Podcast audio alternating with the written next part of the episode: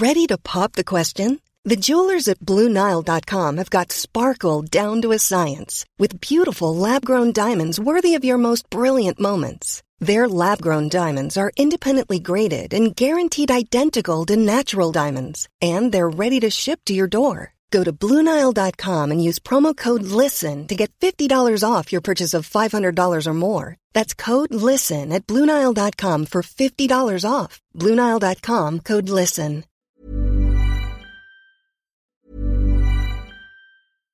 Ready to pop the question? The jewelers at Bluenile.com have got sparkle down to a science with beautiful lab grown diamonds worthy of your most brilliant moments. Their lab grown diamonds are independently graded and guaranteed identical to natural diamonds, and they're ready to ship to your door. Go to Bluenile.com and use promo code LISTEN to get $50 off your purchase of $500 or more. That's code LISTEN at Bluenile.com for $50 off. Bluenile.com code LISTEN. Hiring for your small business? If you're not looking for professionals on LinkedIn, you're looking in the wrong place. That's like looking for your car keys in a fish tank. LinkedIn helps you hire professionals you can't find anywhere else, even those who aren't actively searching for a new job but might be open to the perfect role. In a given month, over 70% of LinkedIn users don't even visit other leading job sites. So start looking in the right place. With LinkedIn, you can hire professionals like a professional. Post your free job on linkedin.com slash achieve today.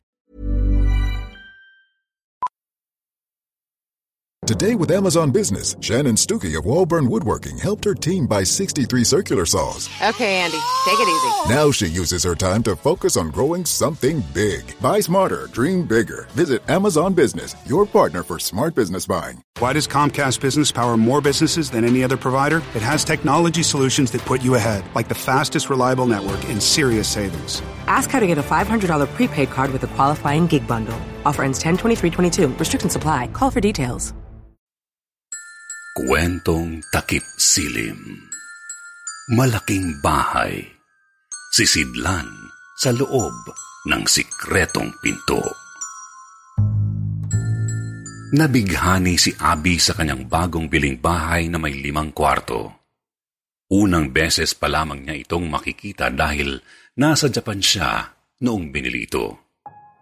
Ma'am, bonus na po ang mga kagamitan sabi ng realtor na ikinagalak niya dahil napaka-elegante ng mga naiwang gamit ng dating may-ari.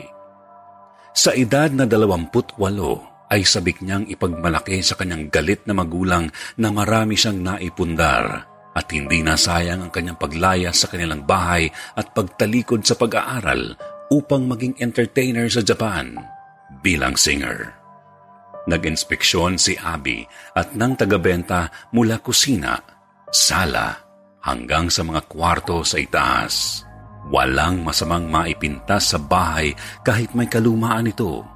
At pumukaw ng kanyang atensyon ang mga antigong figura ng mga anghel na nakasabit sa pader. Bawat sulok ng bahay ay mayroon nito kahit banyo. Naisip niyang papalarin ang kanyang pagtira sa bagong bahay dahil mukhang nabiyayaan ang mga unang tumira dito, lalo na't napakapositibo ng aura ng lugar dahil sa mga figurang anghel na nakasabit. Pag-alis ng realtor ay pinili niya ang pinakamalaking kwarto na nais niyang tulugan mamayang gabi. Nagpahinga siya sandali at muling naglibot sa malaki niyang bahay. Sa tabi ng kanyang silid ay mayroong higanting florera na may mga artipisyal na bulaklak. Pinagmasdan niya ito at sa malapitang tingin ay napansin niyang may sikretong pinto sa likod. Inurong niya ang malaking florera at binuksan ang pinto. Dumaan sa kanyang mukha ang malamig na hangin galing sa kwartong madilim. Kinuha ang kanyang telepono at nagpailaw. Humakbang sa loob at naubo siya ng kaunti dahil maalikabok. Matagal na yatang hindi nabuksan to. Aniya. Kinapa niya ang gilid ng pader at sa pagbukas ng ilaw ay binulaga siya ng mga estatwang malalaki at maliliit. Lahat ay may saklob ang ulo ng puting tela. Sa pangalawang tingin ay hindi ordinaryong estatwa ito, kundi mga santo. Nagtaka siya sa kanyang natuklasan at inalis isa-isa ang mga telang nakasaklob sa mukha ng mga imahe. Ang daming santo. Kapilya yata ito dati. Ikinatuwa niya ang kanyang nalaman dahil dagdag kwarto ito sa bahay. Sa kahimbingan ng pagtulog ay nakarinig si Abi ng mga langit-ngit ng kahoy sa labas ng kwarto. Ngunit sa pagod ay hindi niya ito pinansin dahil baka daga lamang ang mga ito at bukas ay tatawag siya ng tulong upang mag-alis ng mga peste sa bahay. Pagdilat ng kanyang mata ay naaninag niya ang sikat ng araw sa bintana. Maganda at maliwalas sa labas. Maya-maya'y nagulat siya sa malakas na tunog sa likod ng kanyang pinto at sa ilalim nito ay may anino. Nagtaka siya at bumangon ng mabilis. Humablot ng kahit anong maipapalo at sa kanyang pagbukas ay isang malaking imahe na katumba. Kaliwat kanan ang kanyang lingon sa pagtataka na pinasukan ang kanyang bahay. Bigla siyang may narinig na kumakaskas sa ibaba. Dahan-dahan siyang lumabas ng kwarto at sumili papuntang unang palapag. Nakita niya ang matandang babae na nagwawalis. Sino ka? Mabilis niyang sigaw. Lumingon ang matanda at nagsalita. Matagal na akong nag-aalaga nitong bahay. Kung kailangan nyo ng tagalinis, ako na ang bahala. Hindi nagsalita si Abby at sinuri ang matanda mula ulo hanggang paa. Mukha naman siyang mapagkakatiwalaan kung kaya't siya na rin ang inutusan ng babae na mag-alis ng mga daga at kung ano-ano pang mga peste sa bahay. Sa kanilang pag-uusap ay nalaman ni Abby na si Manang Cora ay isa sa mga unang nag-alaga nitong bahay noong bago pa lamang ito itayo. Pagdating ng hapon ay hinanap ni Abby si Manang Cora, ngunit wala ito at naisip na umuwi na ang matanda. Sa katahimikan ng gabi habang nakahiga sa kama ay naalala ng babae ang kanyang magulang Hinablot niya ang telepono at kinakabahang tumawag sa kanila. Ikinagalak ng babae na hindi galit ang kanyang mga magulang sa kanya at bukas na bukas rin ay magkikita silang muli upang ipagmalaki ang kanyang nabiling bahay. Sa kahabaan ng kanilang pag-uusap at tawanan ay may ipinagtapat si Abby na pumutol sa tawa ng ama niyang si Roberto. Pa, Buntis po ako sa isang hapon, pero hindi ko na siya kasama. Sabi niya at sumagot ang tatay. Sino kasama mo sa bahay na yan? Napaisip si Abby na hindi yata narinig ng tatay ang kanyang ibinalita at sinabing nag-iisa lang siya sa bahay. Nagsalita muli si Roberto na ikinatahimik ng anak. Isang malaking kasalanan ang magdalang tao ng hindi pa kasal. Narinig pala siya ng tatay. Oh, akala ko ba walang tao dyan? Sino ba yung sigaw ng sigaw dyan? Muling nagsalita ang ama nang may pagkalito sa tanong. Tumingin siya sa paligid. Bukas ang pinto. Nagtaka ang babae dahil alam niyang sinara niya ito pagpasok. Pagkababa ng telepono ay tumayo siya at sumilip sa labas. Madilim. Patay na lahat ng ilaw. Isinarado ang pinto at binuksang muli upang malaman kung sira na ba ito. Walang sira ang pinto. Habang siya'y tulog, nanaginip siyang nakaupo ang tatay sa kanyang tabi at siya'y nakahiga sa kama. Biglang pinalo ng malakas ang nakaumbok ng tiyan ng kanyang tatay at nanlilisik ang mga mata sa galit. Masakit ang kanyang tiyan at hirap lumanghap paggising. Pagdilat niya ay may isang anino na nakapatong ang kamay sa kanyang tiyan. Si Aling Cora. Napasigaw siya. Hinawi ang kamay ng matanda at napaupo. Ngunit sa kanyang pagkurap ay nawala itong bigla. Narinig niyang bumukas ang pinto at nakita ang anino ni Aling Cora na lumabas. Lumingon sa kanyang muli at umalis. Tumayo si Abby at mabilis na binuksan ang ilaw. Hinanap niya ang matanda, ngunit wala ito. Paano nakapasok dito yun? Takot niyang tanong. Tahimik siyang nakiramdam sa mga tunog gawa ng lumang bahay. Payamayay, nakarinig siya ng lalaking sumisigaw sa pasilyo. Kinabahan ang kanyang dibdib. Dahan-dahan siyang sumilip sa pasilyo at sa pagdungaw niya ay nawala ang tunog. Hindi makahinga ang babae sa takot. Maya-maya ay nakita niyang gumalaw ang kanyang kumot sa kwarto. Hindi niya inaakala na ang bahay na kanyang nabili ay pinagmumultuhan. Mabilis siyang umalis patungong kwarto ng mga santo upang maprotektahan siya sa kapahamakan. Habang siya ay mabilis na tumatakbo, ay nakarinig siya ng yabag sa likuran kasabay nito ay ang boses ni Aling Cora. Dito ka lang! Paglingon niya ay wala namang tao. Kinilambutan ang kanyang buong katawan. Daling-daling niyang isinara ang pinto papasok sa loob ng kwarto ng mga imahe. Naihi sa takot ang babae sa pagbukas ng ilaw nang madatnan niyang nakatumba ang mga santo at ang ilan sa kanila ay basag-basag. Napaisip na kung sino man ang gumawa nito ay may galit sa itaas. Marahil ay si Alin Cora. Iilan lamang sa kanila ang nakatayo ng maayos at may saklob ng tela sa ulo. Nakapagtataka na kung paano bumalik ang saklob sa ulunan ng ibang santo dahil inalis na niya lahat ang mga ito. Madaling niyang tinanggal ang mga telang nakatakip sa ulo ng mga imahe at niyakap ang isa sa takot.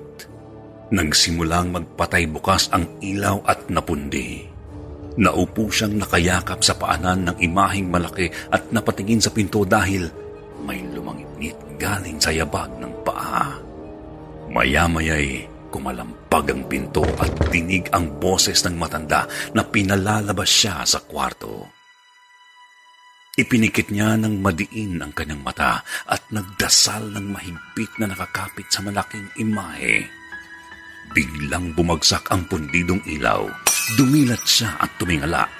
Ang imaheng yakap niya ay hindi santo kundi isang nilalang na may sungay at nakayukong pinagmamasdan siya kasama ng mga iba pang malalaking aninong nakapalibot sa kanya. Sumigaw si Abby sa takot at mabilis na tumakbo papuntang pinto. Pagbukas niya rito ay naroon sa harap at nakaabang si Aling Cora. Umagal ang bawat segundong tumaan. Nasaksihan niya ang matanda na naging usok, sumama sa hangin at pumasok sa loob ng kanyang dalawang mata. Biglang nag-iba ang itsura ng lugar. May liwanag na parang umaga at pagharap niya sa kwarto ay nakita niya si Aling Cora. Mas bata at may hawak na rosaryo. Sa kanyang harap ay may lalaking nakaluhod. Maya-maya ang lalaking ito ay tumirik ang mata. Natumba, sumigaw na labas ang litid sa lieg at naglupasay sa sahigwari sinasapian. Hinawakan ng dalawa pang babae ang mga kamay ng lalaki upang pigilan sa paglulupasay. Dinakma ni Manang Cora ang ulo ng sinasapian. Ikinagulat ni Abby nang makita niyang Lumutang sa hangin ang bolang hamog na kulay abo galing sa ulo ng lalaki. Mabilis itong hinablot ni Manang Cora kasabay ng pagtigil ng lalaki sa pagsigaw.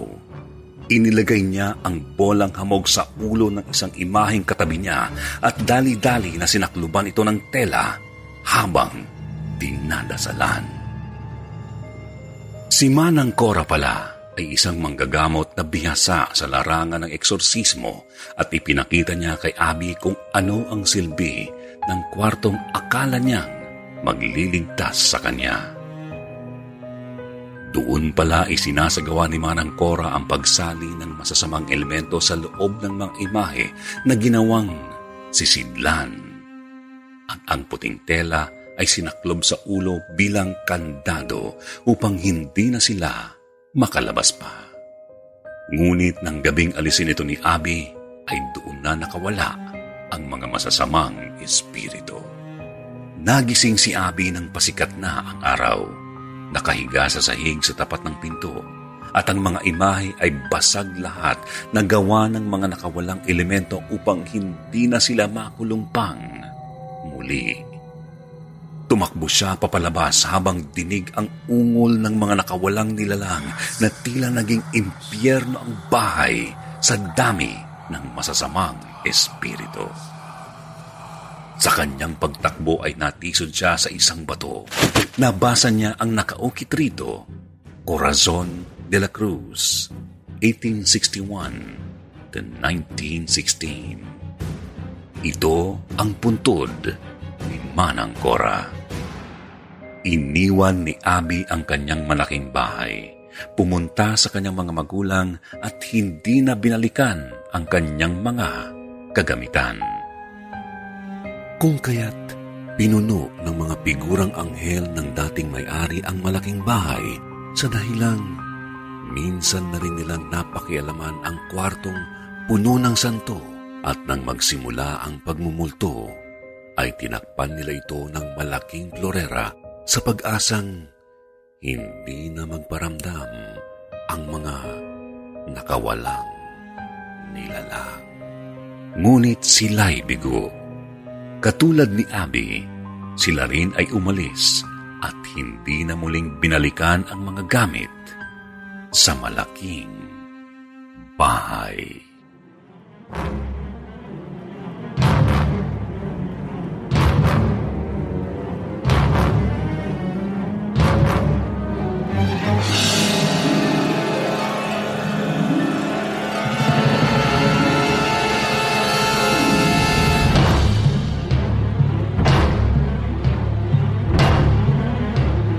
Why does Comcast Business power more businesses than any other provider? It has technology solutions that put you ahead, like the fastest, reliable network and serious savings. Whether your small business is starting or growing, you need Comcast Business. Comcast Business, powering possibilities. Ask about Comcast Business Internet and Security Edge, or find out how to get a $500 prepaid card with a qualifying gig bundle. Call or go online today to learn more. Offer ends 10 23 22. Restrictions apply. Call for details.